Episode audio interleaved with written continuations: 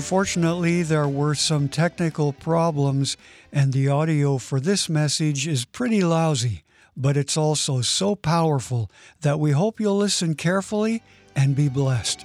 Here's Pastor David. Did you know that every single Christ follower, if you're a Christ follower, every single one of you is a missionary? You go, well, okay, what is a missionary? Well, let's look at the dictionary definition. Dictionary.com because I'm too lazy to use paper. Uh, says a missionary, one, is a person sent by a church into an area to carry on evangelism or other activities as educational or hospital. That's the one that we're used to, right? There's a missionary, they're kind of a professional missionary. They're, they're paid, they go to another country, they, they live there, they preach the gospel, and so on. Second one is a person strongly in favor of a program set of principles, etc., who attempts to persuade or convert others. That can be really anybody, a salesman, a lawyer, you know, somebody who's really into something and tries to persuade other people. But the third one is a person who is sent on a mission. A person who is sent on a mission, and that one applies to every single person who is chosen to follow Christ. You've been sent on a mission. We've been sent on a mission. Matthew 28, 18 through 20. You know the passage well, we've read it many times. And Jesus came and spoke to them, saying, All authority has been given to me in heaven and on earth. Go, therefore, and make disciples of all the nations, baptizing them in the name of the Father, and of the Son, and of the Holy Spirit, teaching them to observe all things that I have commanded you. And lo, I am with you always, even to the end of the age. Amen. He says, Go. Go. This is what Jesus' command is. There's no ambiguity. He doesn't leave room. There's nothing for you to be confused about. He says, Go. I've got the authority. It's been given to me. All the authority. I'm putting you out there. I'm putting my stamp on you, and I'm saying, Go. You have a mission. You have something to accomplish on this earth. Go and make disciples. Don't sit there. Move. Make disciples for Christ. This is called the Great Commission. It's the, it's the mission of every single Christ follower ever. Paul and Timothy and Silas, who have been reading this letter from, they were living out their lives as missionaries, right? They were on a mission. They had traveled to the city of Thessalonica in the northern section of Greece, which is called Macedonia, and they had ministered there, and then they had had to leave because of persecution and, and, and things that came up, and so now they're writing a letter back. And that's the letter, this epistle, letter that we're reading to the Thessalonians. We began last week to study and walk through Thessalonians. And this is a letter that was inspired by the Holy Spirit to the people of Thessalonica. We're now in chapter 2. And if you have your Bible, if not, there should be some in the chairs behind you if you want one of those. It'll also be up on the screen, but if you want some paper in front of you, uh, go ahead and grab one of those. If you don't have a Bible at home or you don't own one, feel free to take one of those Bibles in the back of the chair, take it home with you. That's our gift to you. Um, so here we go. Verse 1 says, For you yourselves know, brethren, that our coming to you was not in vain.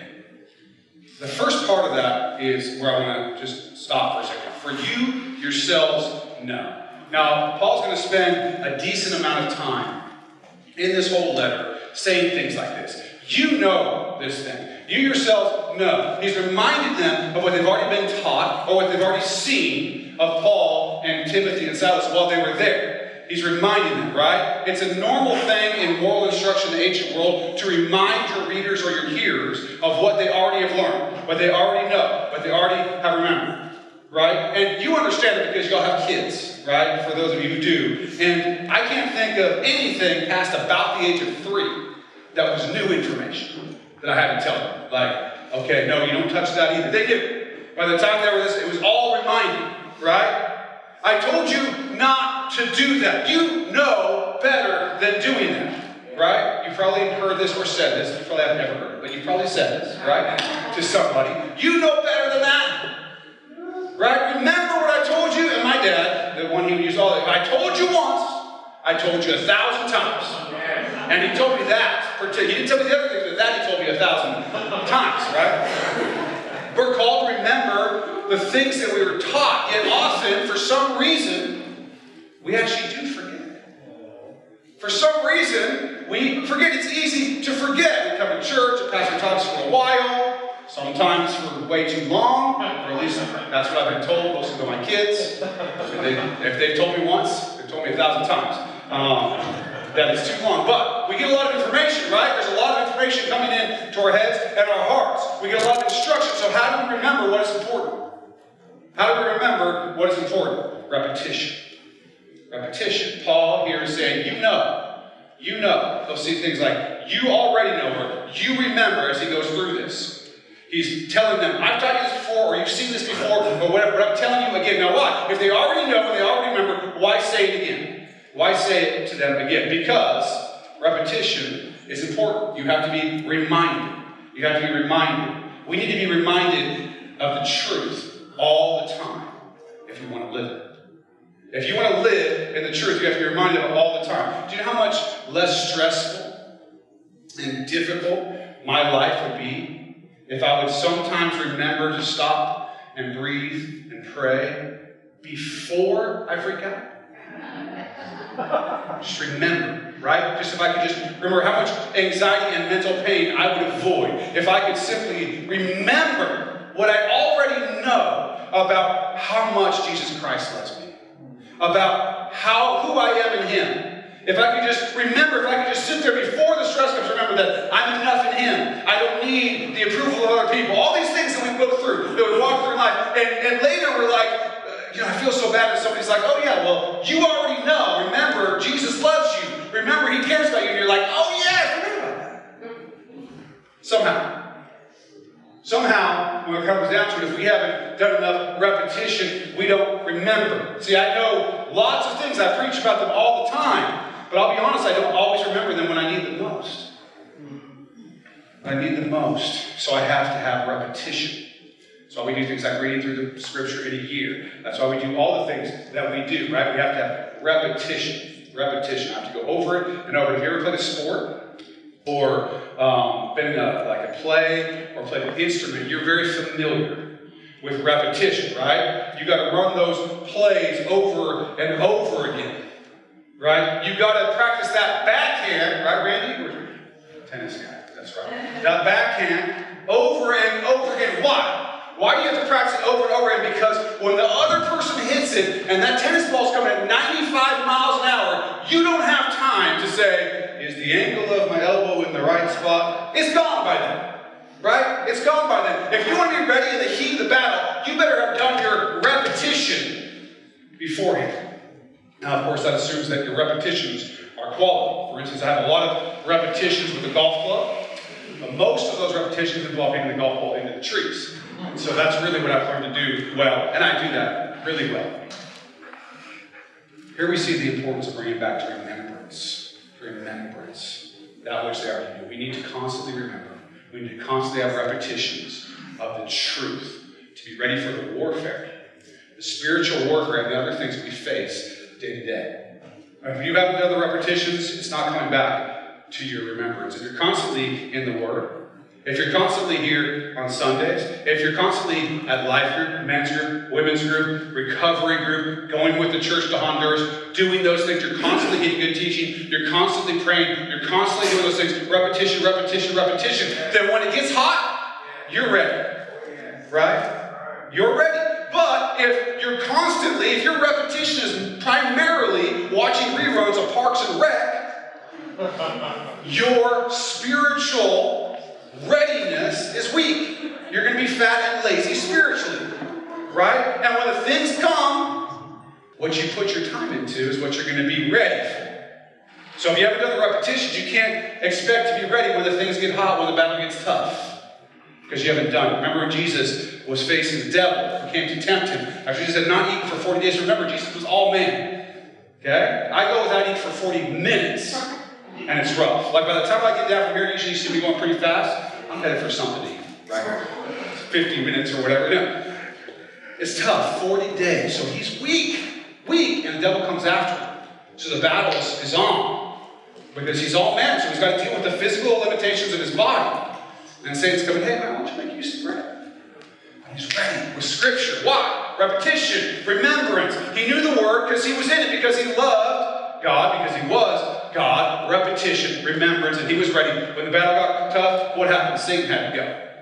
He had to flee. He couldn't, he couldn't hang with Jesus, even at Jesus, even when Jesus had become a man and fully man and was fully weak because he had repetition. Remember the power of God, nothing could stand against it. That's true for you too. So you need to be ready. Young people, don't cozy up with your boyfriend or girlfriend on the couch with the lights out and put the movie on and expect that you're not going to do anything stupid. Remember, Remember the wisdom that you have been taught. Remember what the Lord has taught you. Use your brain, repetition. Get in the Proverbs. This is what's good. This is what's good. Stay out of Song of Solomon until after you're married. Adults, older people, when you get that bill in the mail and the number in your bank account is smaller than the number on that invoice that just came, before you spiral before you freak out, remember who you are in Christ. Remember that God loves you. Remember that He's brought you up to here and that He will surely take you to where He needs you to go. Remember those things. Don't get lost in the stress of life. Be ready when the battle is tough. Repetition equals remembrance. If you will, do the repetition in the Word, at church, with your friends, good counselors, life groups, all the things that need to be there prayer, meditation on the Word, you'll remember. Repetition equals remembrance. And we need to do that. We need to do that. Okay, let's look at the next part of verse 1. It says, For you know, for you yourselves know, brethren, that our coming to you was not in vain. Our coming to you was not in vain. Now, Paul seems to be beginning kind of defense of sorts, right? This is this is not what happened. This is this is not what happened. This is not this bad thing didn't happen. You're starting this defense, and you'll see it as we walk through uh, chapter two. This first part of chapter two, you really see what looks like an apologetic, which is a defense of Paul's behavior and motives and things like that. And we're going to see over these verses that's what's going on here. But some have wondered whether this is a defense or whether this is something else, right? Because we don't know that someone had actually accused Paul of anything specific. It doesn't say, we were accused of this, but this isn't true. Instead, we just sort of see this defense coming out, we wonder. But if you remember, last, last week, if you were here, we studied uh, chapter 1, and we went back to Acts 17 when Paul and Silas, they were in Thessalonica, and they had to leave very quickly. The people didn't get that much teaching before they had to roll because the persecution was, was coming hot, and it would have been bad for the rest of the church and bad for Paul and Silas if they had not rolled out of Thessalonica. And I wonder, to some extent, he feels like he needs to answer why he left so that people, some of whom might have felt somewhat abandoned, didn't feel like they weren't legit. They weren't serious about what they did. So that could be part of it. But the other part that's really going on here is Paul is, is taking this time, you'll see it more clearly, to make a distinction. A distinction between Paul and Silas and Timothy and the other missionaries. Now you may be asking, wait a second, I remember Acts 16, Acts 17, the church of Thessalonica. I don't remember there being any other missionaries there. It was Paul and Silas and Timothy, right? But there were. Remember, I said to you earlier that every Christ follower is a missionary. But that doesn't mean that only Christ followers are missionaries. Not only Christ followers are missionaries. Back then, there were all kinds of people who would come into town and preach the philosophy of this or that, or the religion of this or that. They would try to sell their ideas, basically, and gain disciples. That would go on constantly. No TV, right? So that would go on constantly in the ancient world. But you should probably be recognizing the missionaries that exist in your world right now. There are actually many missionaries that exist in your world right now. I'm not talking about the nice Mormon boys with the ties and the bicycles that come to your house, although they are missionaries. That's not what I'm talking about. I'm not talking about them. I'm talking about every single politician, every company, every documentary filmmaker, every book writer, every movie and show maker Everybody who's doing anything to put content out into the world is a missionary. They're on a mission to convert you to something. To something. They're trying to convert you to a voter, or convert you to their policies, or convert you to a buyer of their goods, or a believer in their philosophies, whatever it is, or just a consumer of their stuff, whatever it is. All, all of them are missionaries. Not all of it's necessarily bad. All of you, in fact, have probably been missionaries for some things besides just Jesus, right? If you've been a salesperson, if that was your job, you were at some level a missionary in that second definition we read earlier, right? You've tried to convert people into believing in your product so they would buy it. That's what you did as a salesperson. I've noticed there's a number of essential oils missionaries in the body, number of $5 jewelry missionaries in the body, in our midst here. You might be missionaries for some things, right? You're missionaries for things all the time. Most of them are relatively unimportant and they're neutral spiritually. Right? There's things we like, we try to talk to people about it. But sometimes we need to look closely at our missions work. Because if you've spent more time in the last week trying to be, being a missionary for getting people to watch today's episode of This Is Us, you spent more time on that than you have trying to tell people about Jesus Christ, then there may be a priority problem in your missions work. If your primary mission that you have in life as a Christ follower is to follow Christ and make disciples for Him, but the thing you actually do more is all this other stuff, then there may be a problem. Not because there's anything wrong with you saying, I really like this show, whatever it is. Never seen This Is Us, but I really like this show. You should watch it, it's really good. Not anything necessarily wrong with that, except if that's all you do. Except if that's all you do, right? But that time and this time, we've always had missionaries, right? The Apostle Paul was very aware of these other missionaries and what they were like and what their motives were like. He knew what their motives were like, and he was going to make a distinction between a Christ follower missionary and these missionaries who were peddlers of false philosophies. False philosophies. So we read that their coming to the Thessalonians was not in vain. It was not a failure. It was not a failure. In the last chapter we read in verse 5, it said, uh, it, it, did not come to Thessalonians in word only, but also in power and in the Holy Spirit and in much assurance, as you know what kind of men we were among you for your sake. Right? It wasn't vain. It came in power. It came in the Holy Spirit. It was legit. And we're telling you that.